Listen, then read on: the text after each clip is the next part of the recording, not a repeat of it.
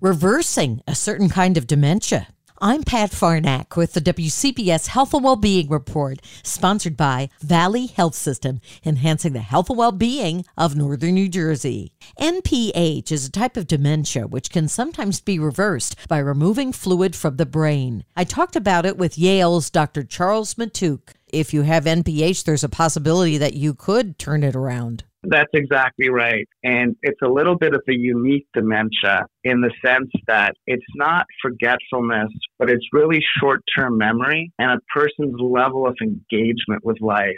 After the treatment, people will say that the fog has lifted. So they'll feel more engaged, more present in life, and they'll also have some improvement in memory and joy which is great. The entire interview at WCBS880.com slash health. I'm Pat Farnack, WCBS News Radio 880.